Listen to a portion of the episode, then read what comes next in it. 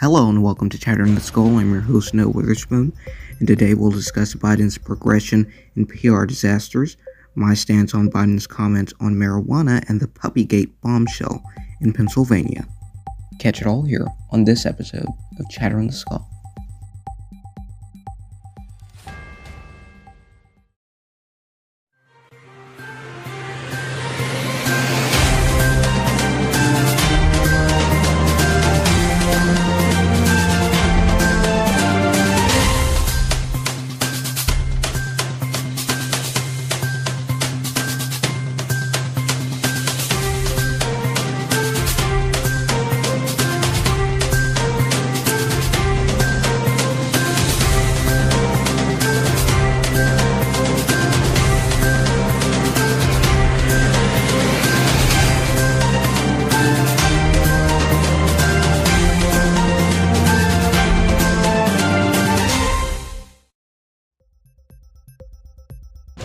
Welcome back. Biden was caught on a hot mic on his visit to Florida to assist the Floridian public through Hurricane Ian. I'd just like to commemorate some of his best moments with a quick compilation. My city of Wilmington, Delaware, on a smaller scale, is a large, very identifiable Somali community. I might add, if you ever come to the train station with me, you'll notice that uh, I have great relationships with them because there's an awful lot of driving cabs.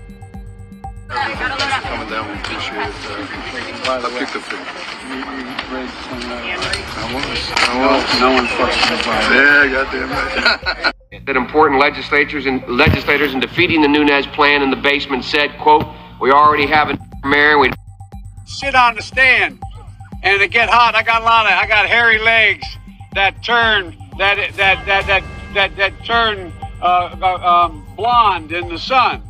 And the kids used to come up and reach in the pool and rub my leg down so it was straight and then watch the hair come back up again. They'd look at it. So I learned about roaches. I learned about kids jumping on my lap.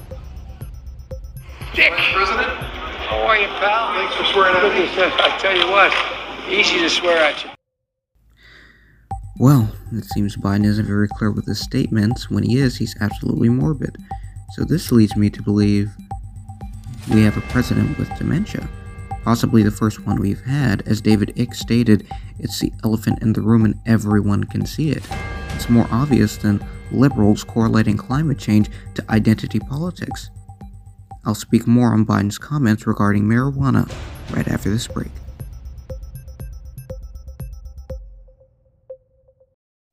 Gardening, cooking, baking, and of course, family are all at the core of Witherspoon living. Even if most of those topics are compromised this autumn, we'll adapt as best as we can, bringing you the easiest and heartiest recipes you'll need to satisfy your family, and top-notch gardening suggestions all season long to impress your guests. Visit our website at your leisure for more amazing tips. Welcome back. According to SAMHSA, the addiction rate in subjects who use marijuana before the age of eighteen is one in ten. The effects of marijuana are too crippling to ignore, especially when marijuana is being commercialized without recognition of the negative outcomes. Now let's talk about brain health. Marijuana can subtract eight points from a person's I Q permanently. Do you understand how monumental that is to a regular person's life? Marijuana can also lead to increased anxiety, depression, psychotic episodes, and, tragically, suicide planning. If you're a minor, athletic performance can also be affected. Here's an example. You're in a football team. Let's say you're a sophomore. You take weed and you're running a bit slower than you would. One day, you take it to relax before the game. In this game, you run slower. You become dizzy and disoriented, you fall down, and you're trampled by your opponent. Now, you were injured, you are visibly unhealthy, and deeply concerned for the path your life might take, but your addiction to marijuana is too strong to wane off. The sad thing is, with over fifty million people in the U S taking marijuana, and some of them being underage, that may have actually happened to somebody. And that's just one example. Now, after hearing that, How do you think addiction will affect one in six or one in ten? It doesn't matter who is addicted. It matters how they got addicted. With the increased romanticization of marijuana, how do you think the other five or nine in those groups will react? After all, peer pressure is a real thing. Now, in Biden's statement, he also said whites and blacks use marijuana at a similar rate, yet there are more arrests of the black population for marijuana. He's spinning this into a victim issue, which it's not. The cops are arresting individuals who use marijuana so frequently. That's simply not true. They're arresting individuals who sell marijuana frequently, which just happens to be inhabitants of the black community, which is why more arrests for marijuana are being made to the black community. There are simply more black sellers than white sellers.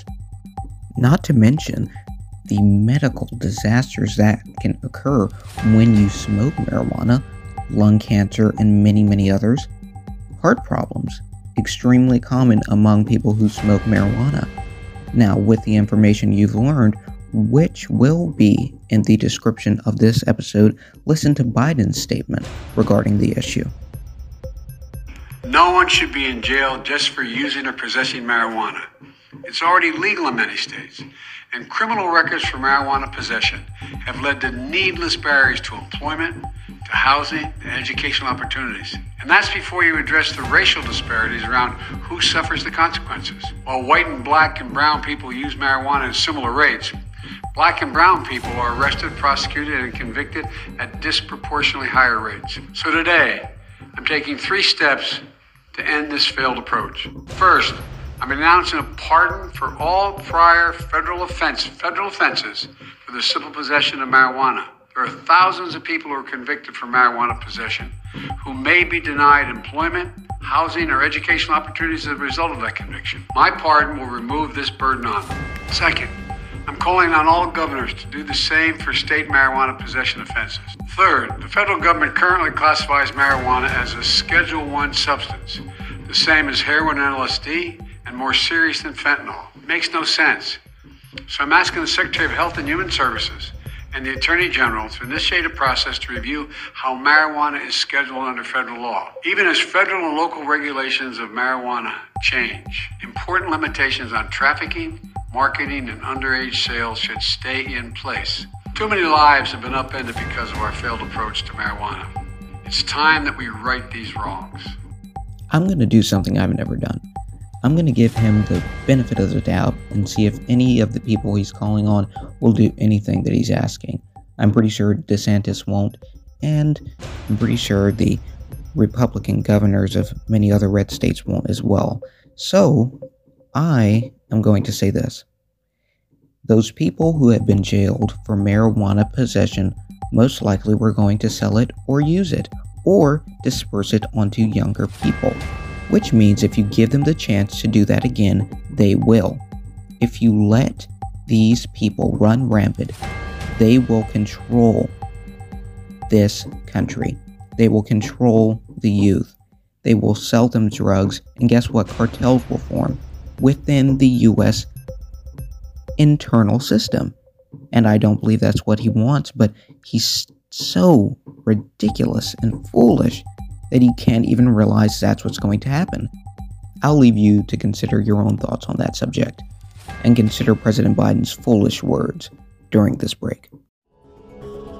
I'm Noah Witherspoon, and I'd love it if you joined me on my second show to discuss stocks, international economies, and influences in the market today. Join me in my fight to beat the street, only on Witherspoon Living. Link in podcast description.